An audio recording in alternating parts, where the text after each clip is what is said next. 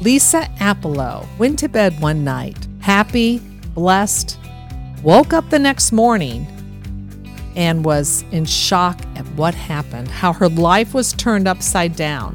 And she's going to talk about her story of immeasurable heartbreak and how she helped her and her seven children cope. We all know that parenting is hard work and life can get busy. We've done the research to help you. So let's dig deep with Leanne Mancini and work together to help you raise strong Christian kids. Hey, friends, I'm glad you're back on Raising Christian Kids. I am interviewing Lisa Appelo, and she is a speaker who inspires women to cultivate faith in life storms. She is the author of the book Life Can Be Good Again Putting Your World Back Together After It All Falls Apart.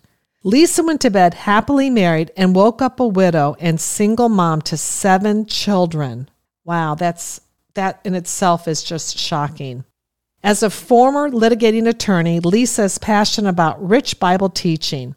She writes at the popular site lisaappelo.com founded a team of writers at hopeandgrief.com, and serves on the executive team for Compel with Proverbs 31 Ministries.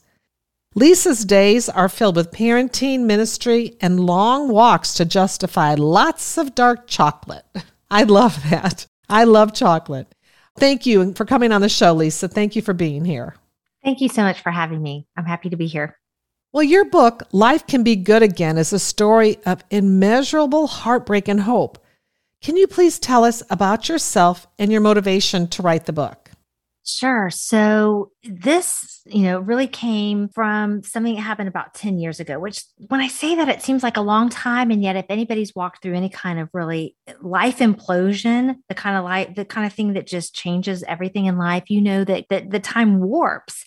And so it's also been kind of a short time, but on a what I thought was a very normal Friday morning, my I woke up to my husband's funny breathing and I reached over. I wasn't even awake enough to have my eyes open, but I reached over and just nudged him and said, It's just a nightmare, hun. And I fully expected that he would turn over, that we would wake up in a couple hours to his alarm, but he didn't turn over. And as I became more awake, I flipped on the overhead light and I could see immediately that something was wrong. And so, you know, I began CPR. We called 911. The operator walked me through CPR. The paramedics were there within, I didn't even get through two rounds of CPR, and the paramedics were there. They took him by stretcher to the hospital, and I followed. And it was there that an ER doctor told me that they had done everything they could and that they had never been able to revive Dan. And so that was it. It, you know, one night sleep. And we had no warnings. There were no symptoms or signs that anything was was wrong. And and one night sleep, you know, life just changed, not just for me, but for all for my seven children. It is just incomprehensible even to grasp at your feelings and what you went through uh, and having seven children that you had to tell that their dad had just died i can't even I can't wrap my my mind around that. But before that happened, you had a happy, loving marriage, fun home with your husband, raising your children with Christian morals and values, correct? Yes. Yeah. I mean, it wasn't a perfect home, but it was it was the life that I wanted. And it was a solid family. We were very intact. My husband was a very good dad. He was very intentional. We were both very intentional in our parenting. And after Dan's death, what motivated you to write the book? Because I know it's very painful. Yeah. That didn't come right at the beginning. I mean, in the beginning, I was trying to survive. But, you know, when I hit a certain point and could see that God was healing me, God had given me such compassion for the woman who was a few steps behind me. And I just wanted, I remembered wanting to know one person who had walked through something like this and could reach back and tell me, this is the way, this is, let's go through this together. Oh, thank God that you did that. And you state that you also saw God's goodness in a hundred ways on the day Dan died. How so? You know, that's such a good question because one of the things that I did when the paramedics were in the other room and I was in my living room crying out for God's mercy, you know, Lord, have mercy on us. And of course, the way I thought that he would answer is by saving my husband. And that didn't happen. You know, God did not spare Dan. But what I saw was that God's mercy came in ways that I never would have expected. And it showed up. I don't even know if we have time to say them all, but there were ways that he went before us. For instance, I had gone with my husband for four days down to the Keys. I never got away. I had seven kids. I was like the hub of the home. It was hard to, you know, to get get away, but he had wanted me to go on this trip. And I at the last minute had kind of just laid down my schedule and said, Your husband just wants you to go, Lisa. Just go. And what a gift that was that God went before me and really, really nudged me to do that. People came into our home, people were there. At one point, some girlfriends called me out of my room and said, You need to hear this. And upstairs, there were some teens with their guitars, friends of my children, playing praise music. Wow. And what what a mercy to bring my friend, my tween and teens friends there to, to minister to them. Not just that day, but so many other days. We saw God's mercy. Isn't that wonderful? He always sustains us and takes care of us in our time of need. And when you look back, maybe at that time you didn't see it. When you look back, you see clearly where God's hand was involved. How did your kids handle the loss of their father? And I know they were devastated, but how did they handle the loss? And how did you help your children overcome this tremendous pain while also grieving yourself? Mm, we grieved together. I did not show up all polished up. They saw me cry. They didn't see me a basket case. But they saw me cry. We wept together. It was very important for me to learn about children and their ways they grieve. I was so grief naive, but what I have found is that children grieve very differently than adults. And a four year old is going to grieve differently than a teen, and girls generally grieve differently than boys. And so, one of the things I said, probably one of the first things I said after everybody went home after the memorial service and our house had quieted, I said, We're going to need a lot of grace with each other because I was new at this. They were new at it. We were going to grieve differently. But, you know, I think another thing, if anybody is walking their children through any kind of grief, it could be grandparent or a pet or, you know, a friend, is to keep that conversation open because these kind of emotions, and our kids have them all, all the emotions the adults have, these heavy emotions of guilt, despair, sadness, missing, loneliness, anger, you know, our kids have all those, but they're just, they're too hard for adults. Think about them for a child. And we can't process them for our kids, but we can keep the conversation open. And that's one of the chief things I saw my role as to keep a safe, warm, ongoing conversation for months, even now, even today. My youngest kids who are still in the home, it's not an everyday conversation. And there's a lot of understanding that we just have. But, you know, at big times like at graduations or ball games or you know even honestly when this book came out my now 16 year old he was six at the time downloaded it audible and he said mom i listened to the book and he said i couldn't read the first chapter and if you know the first chapter it's, our, it's what happened yeah and so we had a conversation about it what do you remember what what was you know what was it like for you that day well he's 16 now and he can tell me a lot more than he could at six wow he has those memories but now he can articulate them yeah. Can you explain what you mean by having an attitude of gratitude in an attitude of ingratitude? Yes, this is so good because what I discovered is that you know we know that we're that God tells us to be thankful in all things.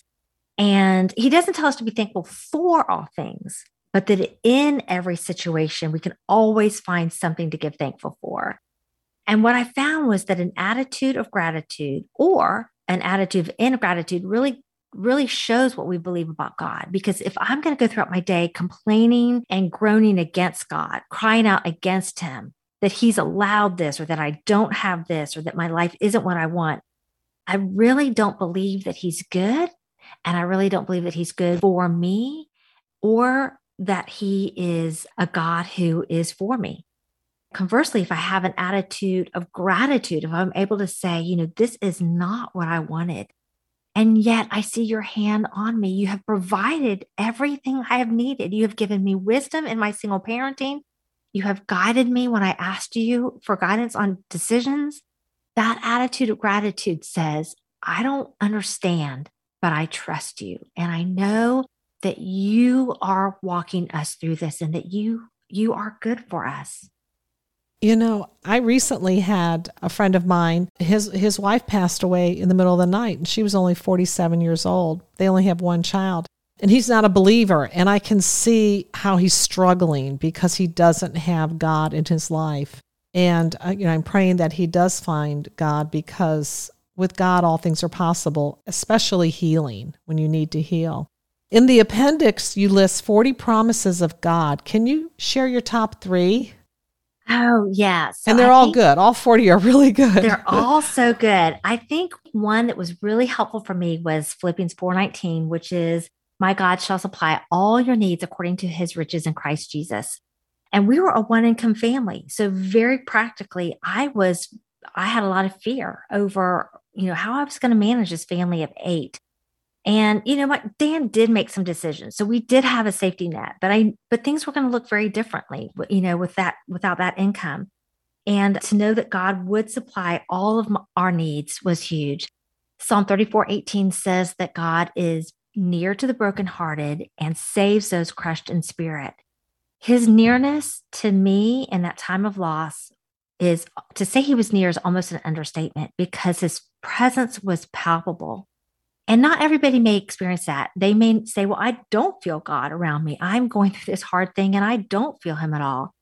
But I want you to know that the promise is that He's near and we don't have to feel it for it to be true. He is with you and He promises to save those who are crushed in spirit. God is a compassionate God. He doesn't just stand far off, but He is with us in it and He is helping us in it. Psalm 116 says, The Lord is gracious and righteous. Our God is full of compassion. The Lord protects the unwary. When I was brought low, he saved me. He enters our brokenness with us. That is what compassion is. I think one of the biggest revelations that I had did not happen in year one of my grief, but in year two. And I don't know, somewhere, somewhere in that year, I'd have to go back to my journals to see, but I was in my minivan alone with the Lord having my Bible time. And I just kind of said either in my spirit or out loud, I don't like my life. And in the next, you know, kind of thought was that God does not do plan B. That while this was unexpected for me, that this was something that God had allowed. And He does not give us a plan B. He had not overlooked something, He had not turned His head, that this was an intentional chapter two that He had allowed. And as such, it would have as much abundance and goodness and joy as all the days before. And, you know, I thought, oh, I'm here. I, I'm just going to live the leftovers of the life I wanted. But to know that God had allowed it and it was his chapter two for me, it didn't all of a sudden make me feel better, like, oh, I'm not even hurting anymore. But what it did is kind of realign my thought and my my hope until my heart caught up to it. Do you see the blessings out of it? I see so many blessings. And honestly, I don't share this. I don't think I've shared this with with anyone that I can think of, but my prayer is that I won't just accept what God has allowed, but that I will agree with it. Wow. That he doesn't get things wrong. Yeah. And I can tell you that as hard as it is, and as much as I would love to see Dan like today and look forward to heaven, I would not want to go back to the girl that I was before. Wow. Wow, that's amazing. How can people reach you? They can reach me at lisaappelo.com. That's my my site and it's kind of the hub of where all my content is and how, how to get hold of me. There's a contact there and they can always email me. The name is spelled Lisa Appelo, A P P E L O and two P's, one L. I'm on Instagram at Lisa Appelo. So I would love to respond to anybody who's in this situation. And also, we have a Facebook group. If you're a young widow and you're parenting kids through something like this, we have a closed Facebook group, closed just to keep it safe, but open to you. And it's called Widow Mama Collective. Oh, thank you. And again, the book is called Life Can Be Good Again Putting Your World Back Together After It All Falls Apart. Thank you for being on the show, Lisa. I know you've probably blessed many women who are listening right now. And, you know, this is how we all work together to raise strong Christian kids to make sure that when they see hard times coming, we're there for them and God, because God is there for us. Yes, absolutely. Thank you for listening to this episode that is part of the Spark Media Network that can now be heard on the Edify app.